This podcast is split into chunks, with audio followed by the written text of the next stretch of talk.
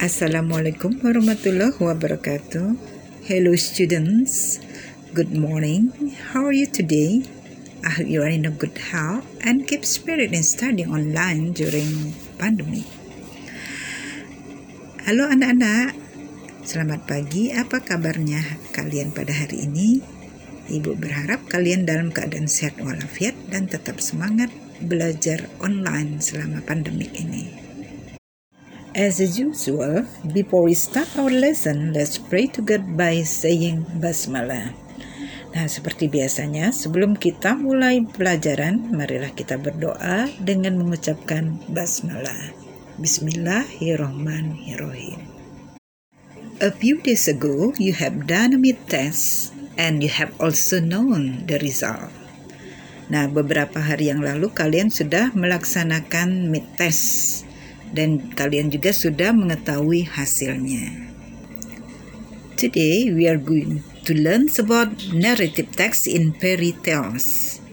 After learning this material, I hope you are able to know the definition of fairy tales, the structure of fairy tales, and the language features of fairy tales.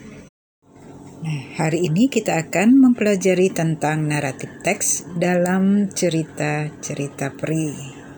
Nah, setelah mempelajari materi ini, Ibu berharap kalian bisa mengetahui definisi dari tales, struktur dari tales, dan ciri kebahasaan dari tales. When we talk about stories, we discuss about narratives. A narrative text is a text that tells a story. Stories can be imaginary, factual, or combination of both. Nah, ketika kita bicara tentang cerita-cerita, kita mendiskusikan tentang naratif. Nah, apa itu naratif teks? Naratif teks itu adalah suatu teks yang menceritakan suatu cerita. Nah, cerita-ceritanya ini bisa dalam bentuk imajinasi, fakta, atau bisa kombinasi dari keduanya. Nah, generic narrative text juga ini ada beragam macam. Di antaranya adalah fairy tale, folktale, myths, legend, and fable. Nah, what is fairy tale? Fairy tale adalah genre di mana cerita yang dibawakan adalah fantasi atau tidak nyata. Nah, karakter dalam cerita tersebut hanya karangan dan biasanya lokasi cerita tersebut berada di dunia lain atau area yang tidak nyata. Contoh fairy tale adalah Harry Potter. Ini kalau di negara kita ada Angling Dharma dan Cinderella. Genre yang selanjutnya adalah folktale. Folktale ini adalah cerita rakyat ya. Kalau di, bisa diartikan cerita rakyat adalah cerita berdasarkan cerita-cerita masa lalu orang zaman dahulu. Nah, keaslian cerita ini sangat diragukan. Kenapa? Karena folktale diceritakan dari mulut ke mulut ya, tanpa adanya transkrip atau tulisan tertulis. Ini contoh folktale ini adalah Malin Kundang. Genre berikutnya adalah mit atau sering disebut dengan mite atau mitos. Nah, ini kurang lebih sama seperti dengan folktale. Namun, cerita dari mit atau mitos ini terkadang dapat juga ditemukan di kehidupan modern ya pada saat ini. Nah, biasanya mitos menceritakan tentang makhluk-makhluk yang belum diketahui keasliannya. Apakah itu benar ada atau tidak? Contoh mita adalah Bigfoot ya, yang ber, hewan berkaki atau makhluk yang berkaki besar atau Yeti atau bisa juga uh, UFO ya makhluk-makhluk planet. Nah, itu. Genre berikutnya adalah legend atau dalam bahasa Indonesia-nya legenda. Ini adalah cerita kombinasi dari folktale dan fairy tale. Di satu sisi, legend adalah cerita rakyat yang dipadukan dengan elemen fantasi. Sehingga selain terdengar nyata, namun juga ada suasana heroiknya kepahlawanan dalam cerita tersebut. Ini contohnya, contoh dari legend ini adalah legenda Sang Kuryang, Malin Kundang, dan genre yang terakhir adalah fable atau fable atau dongeng eh, tentang binatang. Ya. Ini adalah cerita fantasi di mana karakternya adalah hewan. Fable utamanya menceritakan cerita yang ditujukan ke manusia, ya, sebetulnya untuk manusia, namun melalui karakter binatang yang dapat berbicara dan menggunakan pergerakan dan watak manusia. Contoh fable adalah si kancil, ya, atau bisa juga ada tentang harimau dan buaya tuh. Nah, dari kelima genre tadi yang akan kita uh, bicarakan yang populernya adalah fairy tale. Jadi one of popular stories is fairy tale. Jadi salah satu yang paling cerita yang paling populer itu adalah fairy tales yaitu cerita cerita tentang peri. Nah, most children like fairy tales. Jadi kebanyakan anak-anak kecil itu suka dengan cerita-cerita uh, cerita uh, peri ya. Nah, do you know that each country has different fairy tales?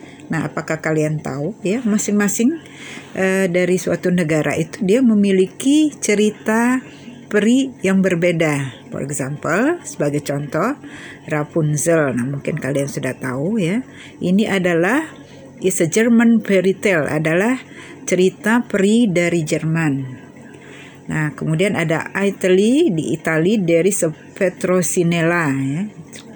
Kemudian di Prancis itu orang mengenal people know Parsilete.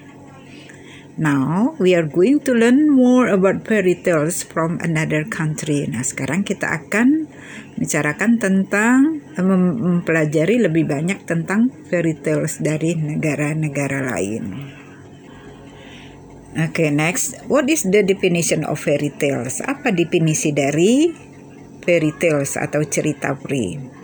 A fairy tale is a simple story about magical creatures in fairy tales, marvelous and magical things happen to characters in fairy tales. Jadi, uh, fairy tale ini adalah uh, cerita yang sederhana tentang makhluk-makhluk yang ajaib. Nah, nah dalam cerita peri ini, hal-hal yang menakjubkan dan ajaib terjadi pada karakter dalam cerita peri.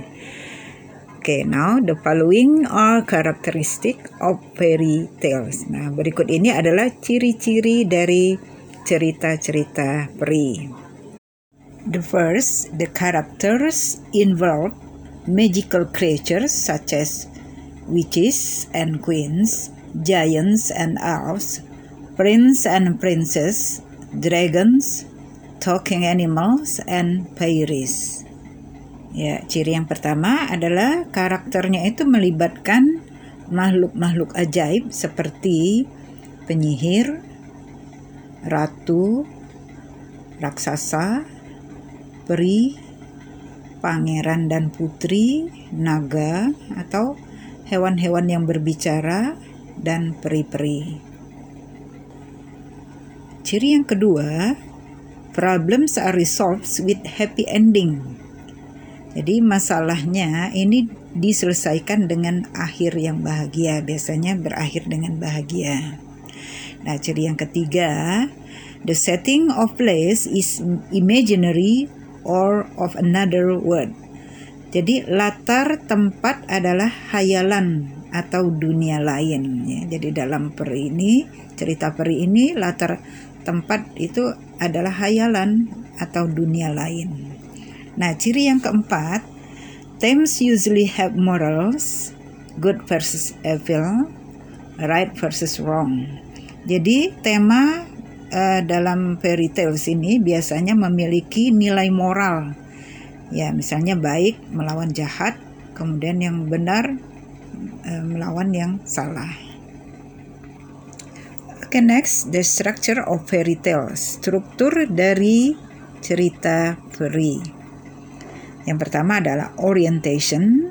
Nah, di dalam orientation ini to introduce the characters and the setting. Jadi dia berisikan pengenalan terhadap karakter dan tempat kejadian setting. Kemudian complication. Nah, di dalam complication ini dia to present the problem or the conflict in the story. Jadi dia memperkenalkan masalah atau menyajikan, ya, bukan memperkenalkan, menyajikan masalah atau konflik di dalam cerita. Dan yang terakhir adalah resolution. Nah, resolution ini di dalamnya terdapat the solution of the problem or the ending of the story. Jadi adalah uh, isinya adalah penyelesaian suatu masalah atau bisa juga dengan akhir dari suatu cerita. Okay, next, language features of narrative text. Selanjutnya adalah ciri-ciri kebahasaan dari teks naratif atau bisa juga fairy tales. Ya. Nah, the following are the language features of narrative text. Berikut ini adalah ciri-ciri kebahasaan dari narrative text. First, focus on specific characters or individuals participant. Jadi dia fokus pada karakter uh, spesifik atau pelakunya adalah individual perorangan. Nah, ini biasanya dia penggunaan penggunaan karakter cerita yang spesifik dia, bukan umum ya. Contohnya misalnya Cinderella, Alibaba, Putri Salju, Ariel dan lain-lain. Kemudian ciri yang kedua, ciri kebahasaan yang kedua adalah use simple past tense dia karena cerita cerita lampau ya maka menggunakan past tense kejadian yang sudah lampau. Nah, ini bisa dilihat eh, contohnya dia menggunakan kata kerja kedua killed. Kemudian when, won, contohnya send dan sebagainya. Nah, ciri kebahasan yang ketiga use adverb of time. Jadi dia menggunakan keterangan waktu. Ya, contohnya once upon a time, today, one day, yesterday, later. Jadi pada suatu hari, hari ini, suatu hari, bisa juga kemarin, nanti, dan lain-lain. Oke, ciri yang keempat, ciri kebahasan yang keempat, use temporal conjunction. Jadi dia menggunakan kata penghubung temporal. Eh, contohnya when, then, suddenly, before, after, until, as soon as dan sebagainya. Jadi ketika then kemudian suddenly tiba-tiba before sebelumnya after setelah until sampai as soon as segera. Ciri kebahasan yang kelima, use direct speech. Dia menggunakan kalimat uh, ini kalimat langsung ya. Ini contohnya uh, Princess said, My name is Princess. Nah, ini kalau diartikan, Princess berkata, Namaku Princess. Nah, ciri yang ke, ciri kebahasaan yang keenam, using verb, saying verbs, thinking verbs, and action verb. Nah, apa itu saying and thinking verbs? yaitu kata kerja yang menunjuk, menunjukkan ujaran atau ucapan atau pelaporan. Contohnya, set, told, thoughts, jadi berkata, bercerita, berpikir, dan lain-lain. Kemudian juga menggunakan action verb. Nah, what is action verb? Apa itu action verb? Yaitu kata kerja aksi kata kerja yang menunjukkan suatu tindakan. Contohnya kill, walk, wrote, state, duck. Membunuh, ya, berjalan, menulis, tinggal, menggali, dan sebagainya. Okay, students, that is about narrative text in fairy tale. We will continue to another native narrative text next time. Baiklah anak-anak, itulah tentang teks naratif dalam cerita-cerita peri. Kita akan lanjutkan uh, naratif teks yang lainnya di lain waktu. I think that's enough for today. Don't forget to fill in the presence in a comment column in forum and also do the assignment. Saya, uh, Ibu pikir itulah uh, cukup ya untuk hari ini. Jangan lupa mengisi presensi di kolom komentar di forum dan juga mengerjakan assignment atau tugas. The material and assignment are in Google Classroom. I'll with your assignment and if you are not clear and have a question, please ask in WA group. Nah, materi dan tugas ada di Google Classroom.